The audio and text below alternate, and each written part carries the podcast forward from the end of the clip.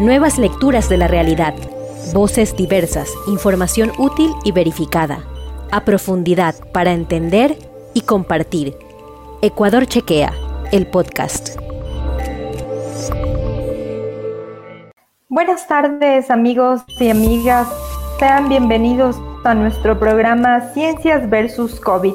El día de hoy trataremos el tema cómo cuidarnos para prevenir un posible rebrote de COVID en el Ecuador. En nuestro programa nos acompañan el doctor Jorge Hermida, doctor en medicina y cirugía, experto en salud pública y salud internacional. Además, también contamos con la participación del doctor Luis Vidal, médico emergenciólogo. Doctores, sean bienvenidos a este nuestro análisis para prevenir un, un segundo rebrote de COVID-19 en el Ecuador. Muchas gracias por estar aquí. Hasta este 20 de octubre en el país eh, se han registrado 154.115 casos confirmados de COVID-19, mientras que 134.187 pacientes han sido dados de alta de acuerdo con las cifras que nos han presentado el gobierno. Han transcurrido 39 días desde que se eliminó el estado de excepción en el país. Aunque los casos de coronavirus han seguido en aumento, hoy con nuestros invitados expertos en el tema, evaluaremos el comportamiento de la pandemia del virus en nuestro país. Durante este periodo conoceremos cuáles son los cuidados que debemos tener para evitar una segunda ola de contagios. Voy a empezar, por favor, con el doctor Jorge Hermida y quiero conversar con usted precisamente para saber cuál ha sido la afluencia de casos de COVID que usted ha atendido en este mes sin el estado de emergencia y cómo ha cambiado frente a los meses en los que las normas eran más estrictas. Eh, muy buenas tardes, eh, Paola. Muchas gracias por la invitación. Un saludo cordial a su medio de comunicación y a la ciudadanía que nos está viendo o escuchando. Paola, debo aclararle, yo no trabajo atendiendo pacientes directamente. Yo no trabajo en un hospital. Quizás esta pregunta sea más adecuada para el doctor eh, Luis Vidal mi colega, que, que él sí eh, hace atención clínica directa. Yo soy un médico salubrista, mi rol es la salud de las poblaciones, de tal manera que eh, mis pacientes, digamos así, entre comillas, son los sistemas de salud, los establecimientos, pero no personas directamente. Así que quizás yo le cedo la palabra con la misma pregunta a mi colega emergenciólogo, doctor Vidal. Por favor. Ok, muchas gracias. Buenas tardes. Paola, Jorge, mucho gusto. Eh, a la audiencia que nos puede ver y que nos escucha a través de este medio, un saludo cordial. Y pues esperemos que este diálogo que vamos a tener esta tarde sea de interés y sobre todo tenga un impacto en ayudar a prevenir esta propagación del virus. Bueno, es bastante real los datos y las cifras que circulan a nivel nacional desde que se ha retirado el estado de excepción y justamente fue en función de la disminución de los casos. Sin embargo, también hay que decirlo, esto ha permitido que bajemos un poco la guardia y que progresivamente eh, nuevamente se vea incremento en las cifras de las atenciones de pacientes respiratorios. Simplemente quiero hacer una, una analogía. Lo que ha sucedido en Asia, lo que ha sucedido en Europa, y obviamente acá en Norteamérica. Si bien es cierto, cuando recién empezaba esto de la pandemia, eh, todo el mundo andaba preocupado, asustado por el virus, nadie quería ni siquiera salir a las calles, mucho menos ir a sus trabajos. Y yo creo que esa fue una de, la, de los aliados que tuvimos en la contención del virus, porque la gente estaba asustada. En la actualidad, estas medidas se fueron relajando de alguna manera. Vemos que en Europa nuevamente las tasas han empezado a subir. Eh, Francia, España, Italia están nuevamente a punto de nuevamente entrar en confinamiento. Entonces esto hace que veamos las realidades de diferente perspectiva. La gente se cansó del confinamiento. La gente ya no quiere estar cumpliendo las normativas de, de seguridad porque ya no le tiene miedo al virus. No hemos aprendido lo que ha sucedido en Europa y en las ciudades con mayores recursos. Si bien es cierto, nosotros podríamos de alguna manera evitar la propagación con el distanciamiento social, el uso de la mascarilla y el lavado de manos, que es lo único que podemos tener en, la actualidad a nuestro alcance. Sin embargo, pues eh, lamentablemente en los hospitales eh, los servicios no dan abasto. En primera instancia, cuando estuvimos en la ola máxima de, de los contagios y obviamente los pacientes llegaban por montones a los servicios de salud.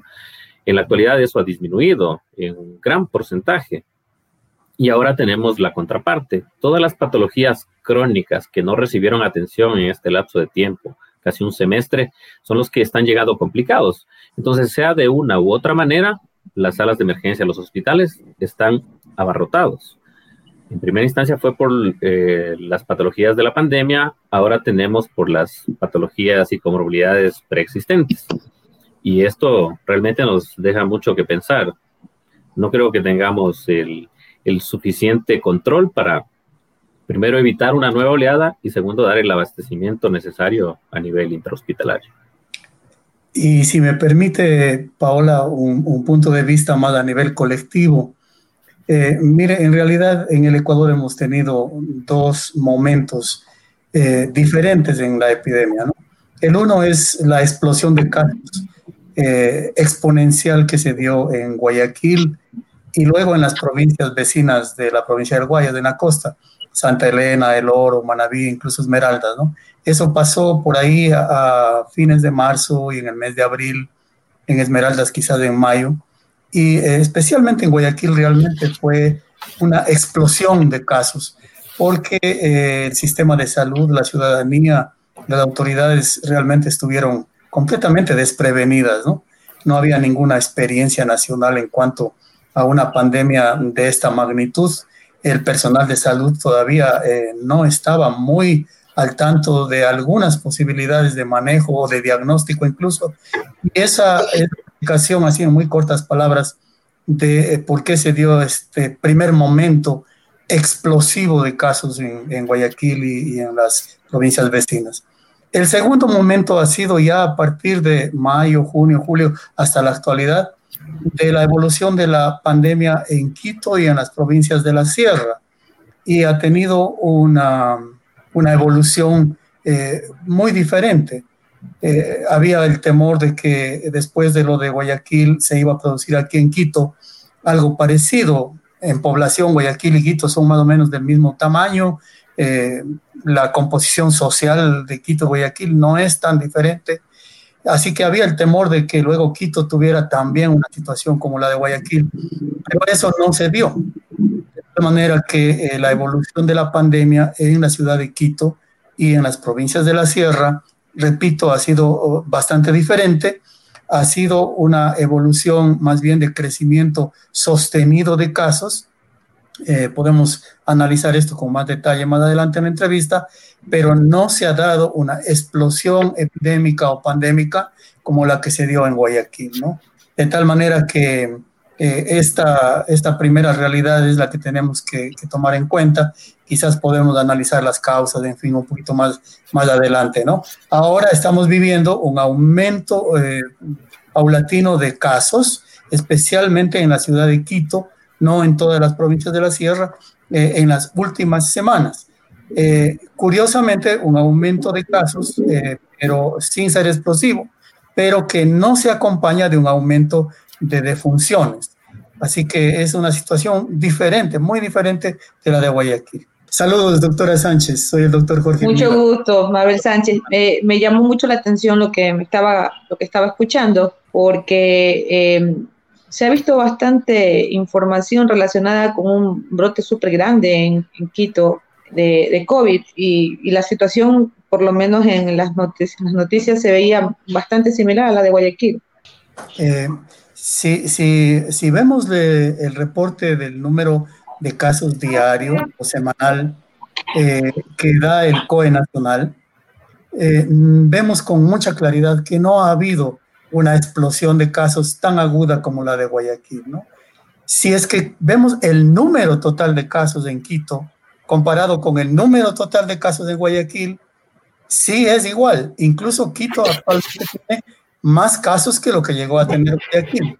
Pero ¿cuál es la diferencia? Mientras que en Guayaquil ese número grande de casos se dio en un tiempo muy corto, tal vez en unas tres o cuatro semanas, en Quito se ha ido dando en los meses de abril, mayo, junio, julio, agosto y septiembre. Entonces, eh, la evolución de la pandemia en Quito ha sido de un, de un número sostenido de casos con un incremento al último, ahora últimamente, en las últimas semanas, pero a lo largo de muchísimas semanas, a diferencia de lo que pasó en Guayaquil, que fue una explosión súbita que terminó, digamos, rápidamente. Entonces, sí, el número de casos sí es similar entre Quito y Guayaquil, pero eh, la forma de la pandemia es muy importante. ¿Por qué? Porque cuando se da una explosión súbita de casos muy rápida, muy intensa como en Guayaquil, lo que pasa es que la presión sobre los servicios de salud es brutal. Eh, los hospitales se ven desbordados. En Guayaquil sucedió eso. Incluso yo digo, hasta las funerarias se vieron desbordadas y por eso pues tuvimos la situación de ver esas imágenes en la televisión internacional de cadáveres en las calles, etcétera, ¿no? Eso no ha pasado en Quito, pero no porque Quito ha tenido menos casos, sino porque los casos en Quito se han ido eh, extendiendo a lo largo del tiempo y no han eh, producido una presión tan intensa sobre los servicios de salud como se dio en Guayaquil. De tal manera, no una curva diferente, un comportamiento diferente. Exactamente. Y eso, pues, para los servicios de salud es tremendamente importante. Eso es lo que, eso es lo que los epidemiólogos eh, llaman aplanar la curva, ¿no? Es decir, a la final, el número de casos más o menos es el mismo en Quito, incluso, incluso en Quito, ahorita ya más en Guayaquil, pero al ser eh, extendido en el tiempo, eh, los servicios de salud no se vieron sometidos a la presión tan brutal como se vieron sometidos los hospitales en Guayaquil. Esa es la gran diferencia. Y, doctor, justo disculpen, no está la entrevistadora, tengo curiosidad de saber, usted que está en la emergencia, si ha tenido casos de, de, por segunda ocasión por COVID que han, han ido, como acá en Manaví, por ejemplo. Ok, Mabel, mucho gusto, buenas tardes. Eh, sí, la verdad es que la apreciación dentro del hospital es un tanto diferente.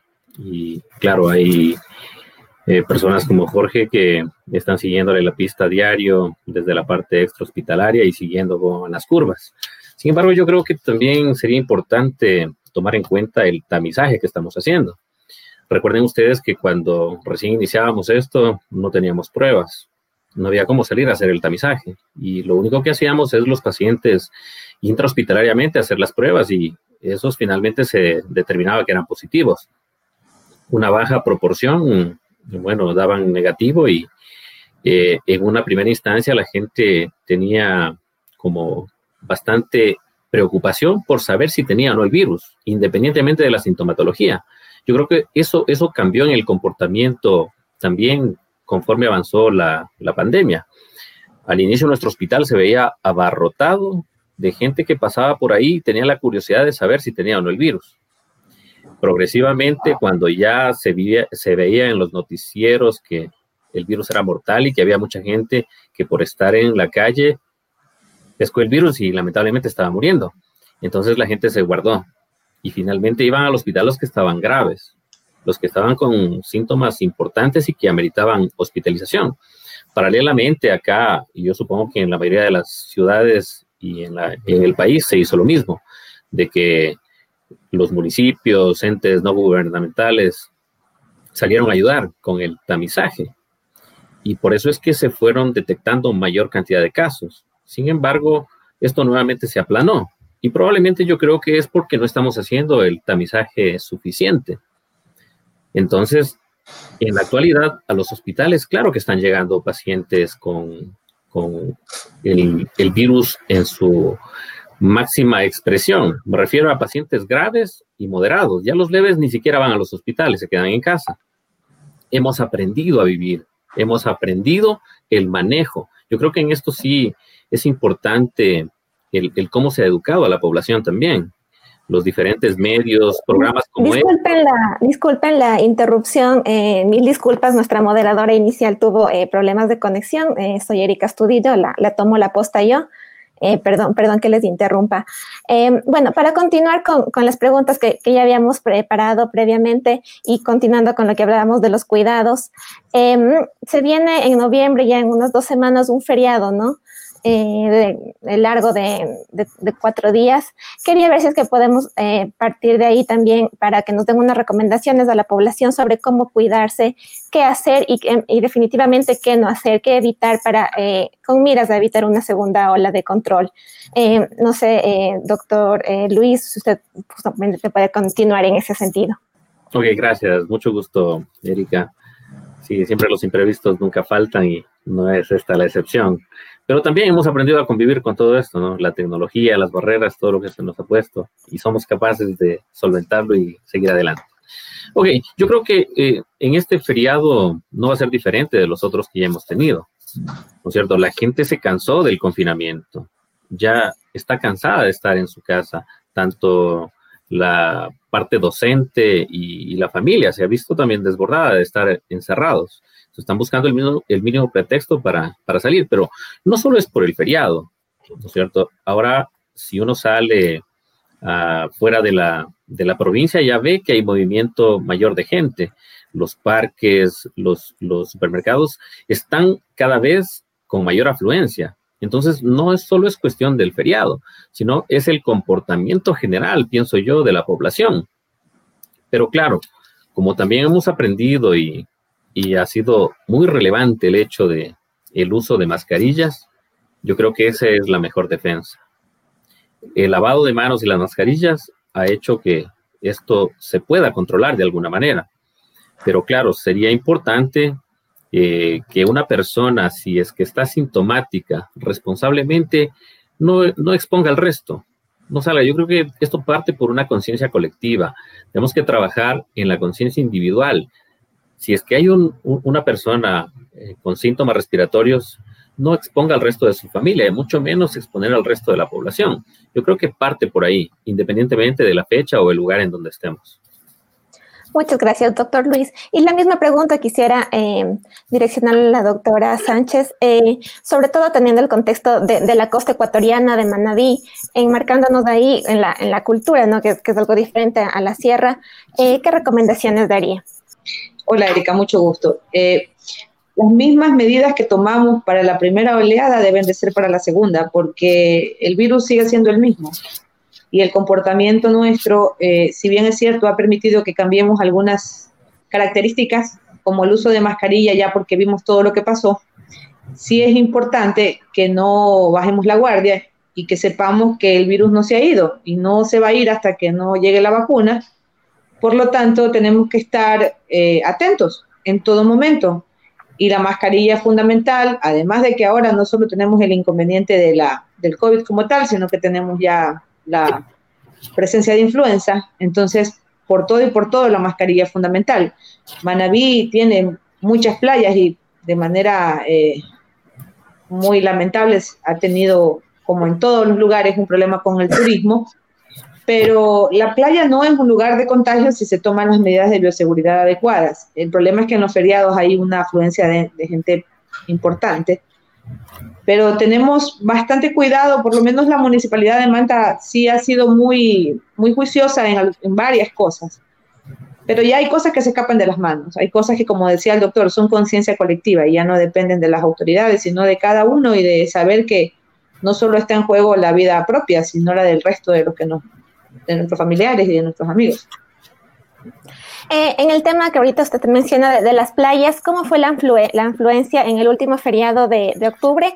Y no sé si es que ya podemos tener un resultado de eso eh, en estos días, si se ha visto un rebrote del virus eh, por este mm, periodo. Yo, yo soy médica de atención primaria y normalmente cuando fue la época dura tenía 10 casos al día a veces, ahora estaba teniendo un poco menos. Esta semana ha habido una cantidad mm, mediana, no, muy poca. Realmente eh, creo yo que a los casos puedan haber aumentado en un 15 o 20%. Los datos del MSP esta semana no los tengo. Y la afluencia de turistas me voy a sacar cero porque ahora que fue el feriado de no me quedé en Manabí, sino que me fui a la sierra. un cambio de ambiente a todos nos hace, nos hace falta. Sí. Perfecto. Y, bueno, no, la verdad, no sé si es que, y les pido disculpas por esto, no sé si eh, Paola antes ya hizo esta pregunta, eh, pero doctor Elmira, eh, ¿qué tan cerca estamos de una segunda ola de contagios y si estamos todavía a tiempo de prevenirla, un, un rebrote fuerte? a ver, sin hacer de adivino con bola de cristal, sino más bien mirando los datos que tenemos, ¿no? Porque pues eh, así como para el clínico los síntomas eh, son base para saber qué va a pasar con su paciente, para nosotros los salubristas los datos son los síntomas para saber qué va a pasar con la salud pública. Entonces, los datos actualmente no nos están mostrando, excepto quizás, repito una vez más, en la ciudad de Quito, en las últimas dos o tres semanas, pero en general en el país no está la curva de, casos nuevos eh, marcadamente yéndose hacia arriba, como está pasando, por ejemplo, ahora en España, en Alemania, en Inglaterra, en Italia, ¿no? Ellos están con toda razón muy alarmados porque la curva de casos nuevos semana a semana se va para arriba. Eso no está pasando en el Ecuador. Eh, en la ciudad de Guayaquil y en la costa, después de abril y mayo, eh, como decía la doctora, el número de casos semanales es, más bien bajo. Y en el caso de la sierra, eh, la curva se sostiene, se mantiene en un nivel de casos. En las últimas semanas en Quito ha habido un incremento y, eh, que debe preocupar a las autoridades de, la ciudad y, del país, pues. Pero de acuerdo al número de casos, no, no se avisora que haya una nueva explosión exponencial de casos como la que se vio en, a fines de marzo o abril en Guayaquil. Eh, ahora, si es que las actividades económicas eh, se siguen abriendo, se siguen flexibilizando, como eh, es la tendencia que, que, estamos viendo, es de esperarse, por una razón natural, de que al haber más contacto entre las personas, haya más riesgo de contagio y por tanto más casos. Eh, pero como bien decía el doctor Vidal, eh, hemos aprendido, la población ecuatoriana ha aprendido a, cómo manejar esta epidemia eh, en buena medida, ¿no? lo que recomendaron mis colegas, el uso de la mascarilla, el lavado frecuente de manos, se está practicando especialmente el uso de mascarilla por un alto porcentaje de la población, al menos de lo que yo puedo ver aquí en Quito. No he visto ningún estudio que muestre porcentajes pero es fácil ver que un muy alto porcentaje de la población usa mascarilla. Y si alguien anda sin mascarilla en un supermercado o por ahí en el parque, la gente le reclama y le mira mal y le dice, ponte tu mascarilla. De tal manera que la cultura de cuidado mutuo parecería ser que está, eh, que está creciendo. Y si a eso le añadimos eh, el, el saber que el distanciamiento entre personas es un factor fundamental en la transmisión del virus. Si la gente eh, mantiene dos metros de distancia, usa mascarilla y especialmente evita los sitios cerrados y de conglomerados de personas, como pueden ser los restaurantes, los cines, las fiestas, yo creo que eh, quizás podremos mantener la actividad económica evitando que crezca mucho el número de casos. Así que yo esperaría que eso suceda eh, y, hasta el momento no estamos lamentando una explosión exponencial en Quito ni en ninguna de las ciudades de la sierra. Eh, doctor Vidal, no sé si dentro de esa pregunta le, le gustaría añadir algo. Estoy consciente y creo que la fiel realidad y una ventaja que tenemos además es ver el reflejo de lo que pasa en otros países. Y recuerden ustedes cuando se alarmaban porque el primer caso ya salió de, Asia, llegó a Europa y todo el mundo estaba alarmado. Progresivamente esos casos se fueron multiplicando exponencialmente hasta que, claro, empezaron a hablar ya no de contagiados, sino de muertos. Y los muertos iban de decenas, centenas y luego a miles por día. Entonces, eh, sí me preocupa un poco porque en Europa, como en el resto de países del mundo, cuando se logró aplanar la curva, cuando los casos disminuyeron, la gente se empezó a relajar y hubieron algunas protestas anti-mascarilla, por ejemplo. Entonces me preocupa porque eh, no estoy seguro qué día fue, pero en la semana pasada ya tuvimos una manifestación acá en contra de las mascarillas en Quito. Entonces sí me preocupa que eso vaya ganando terreno, vaya ganando espacio y nos transformemos nuevamente en lo que está pasando en los países europeos. Entonces sí me preocupa eso. Sí, si me permite brevemente añadir una cosita. Eh, junto con estas medidas de prevención de las que hemos hablado, el otro, el otro paquete, digamos, muy importante para prevenir un crecimiento de la epidemia es eh, la detección oportuna de los casos y el aislamiento de esos casos. ¿no?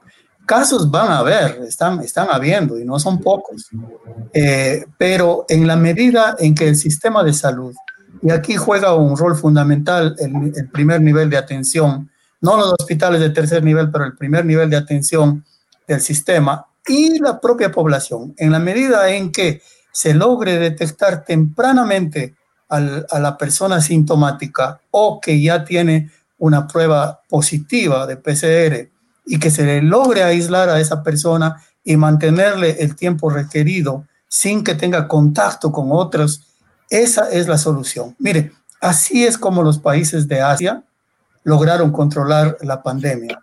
Taiwán, Vietnam, la propia China, están ahora libres de la pandemia. Y ellos no es que tengan una solución mágica, sino que hicieron exactamente eso. Claro, lo que pasa es que ellos tuvieron eh, mecanismos, digamos, más sofisticados para localizar a los positivos a través de, tecnología telemática, en fin, ¿no?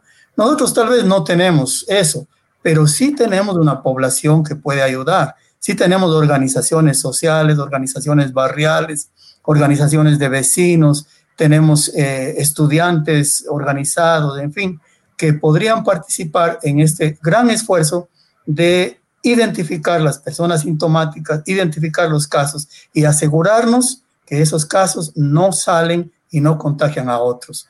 Si eso lo juntamos con lo que dijimos anteriormente, mascarilla, lavado de manos, evitar aglomeraciones en espacios cerrados, yo creo que eh, ganaríamos muchísimo en controlar la pandemia. Eh, doctora, por favor.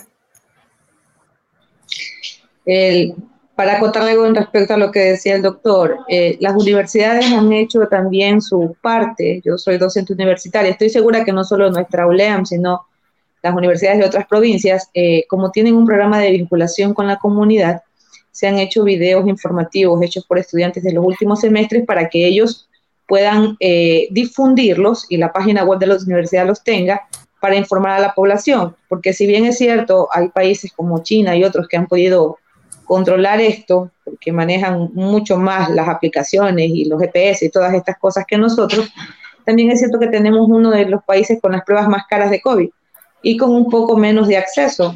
En otros lugares mm, no se cobra, aquí está un poco más complicado el tema, entonces eso sí nos dificulta el, el tema de controlarlo como pudiéramos hacerlo, porque las pruebas como tal sí han constituido una dificultad. Un PCR cuesta 125 dólares si es privado y 80 si es público, es bastante. Sí, pero... Y de las pruebas, ¿no? Sí, eh, doctor Luis, por favor. algo que se ha mencionado, eh, ya lo ha manifestado claramente el doctor Hermida, esta pandemia hay que contenerla en la comunidad. Es indispensable aquí el que hagamos una conciencia colectiva, de que yo sea el cuidador de mi familiar, de mi vecino, de mi, de mi barrio, porque no va a haber sistema de salud, ya quedó demostrado. Ningún sistema de salud en el mundo puede soportar la cantidad de pacientes en una oleada, en un pico de explosión. Entonces, si logramos controlarlo haciendo conciencia desde la casa, con medidas sencillas, aislamiento social, mascarilla, lavado de manos, ¿qué es lo que podemos hacer? Y con eso estaríamos contribuyendo al control de esta pandemia. Exacto, no, no bajar la guardia en ningún sentido, ¿no? desde la población, pero también las entidades de salud, tanto públicas y privadas, siempre tienen, tienen que mantenerse en alertas. Eh, bueno, nos quedan cinco minutos de, programa, cuatro exactamente. Eh, no sé si eh, cada uno me puede ayudar con un mensaje breve para la población, justamente decir que, que que, se mantenga alerta, ¿no? Que, la, que, la, emergencia no ha bajado y que tenemos que seguir bajando la guardia. Eh, perdón, manteniendo la guardia en alto por favor, empecemos con usted, doctor Luis. Ok, gracias. Bueno, como ya he repetido anteriormente, el manejar los pacientes, el estar en contacto directo, en cuidado directo, tanto en diagnóstico, en manejo y en algunas ocasiones ver cómo el paciente fallece, en otras ver su recuperación, nos ha enseñado muchísimo, ¿sí? Y no hay que esperar, no hay que esperar a llegar al hospital para recién entender la magnitud del problema. No seamos parte de la estadística. Eh, como les mencionaba previamente, está demostrado que ningún sistema de salud en el mundo está capacitado para solventar la cantidad de pacientes que se presentan en, esta oleada de pandemia. Por lo tanto, ampliar el sistema de salud es imposible. Personal de salud, más bien hemos perdido alguna, algunas personas, algunos colegas, compañeros del área de salud. Entonces también estamos deficientes. ¿Qué podemos hacer? Cosas sencillas, ¿no es cierto? Lavado de manos, usar la mascarilla, ya es bastante. Con eso estoy contribuyendo. No va a haber hospital en una nueva oleada. De eso tengan la plena seguridad, que ya lo vivimos previamente. Entonces, cosas sencillas que las podemos cumplir desde casa. Distanciamiento social, mascarilla y lavado de manos. Eso no hay que cansarnos de repetirlo. Perfecto. Eh, muchas gracias, doctor Luis. Eh, vamos con doctor Hermida, por favor. Eh, sí, cómo no. Además de lo que ya ha dicho el doctor Vidal, yo quisiera eh, decirle a la población que no tengan temor de acudir a una unidad de salud si es que empiezan a tener síntomas. Yo he visto muchos casos en donde las personas tienen fiebre, tienen tos y, dicen, no, yo mejor me quedo acá, ya me va a pasar. Eh, y solamente llegan a buscar atención médica cuando ya la situación es demasiado grave. Por favor, si es que tienen síntomas, eh, busquen atención. Mientras más tempranamente se sepa si tiene o no tiene COVID, las posibilidades de salir bien de esa enfermedad son mucho mejores.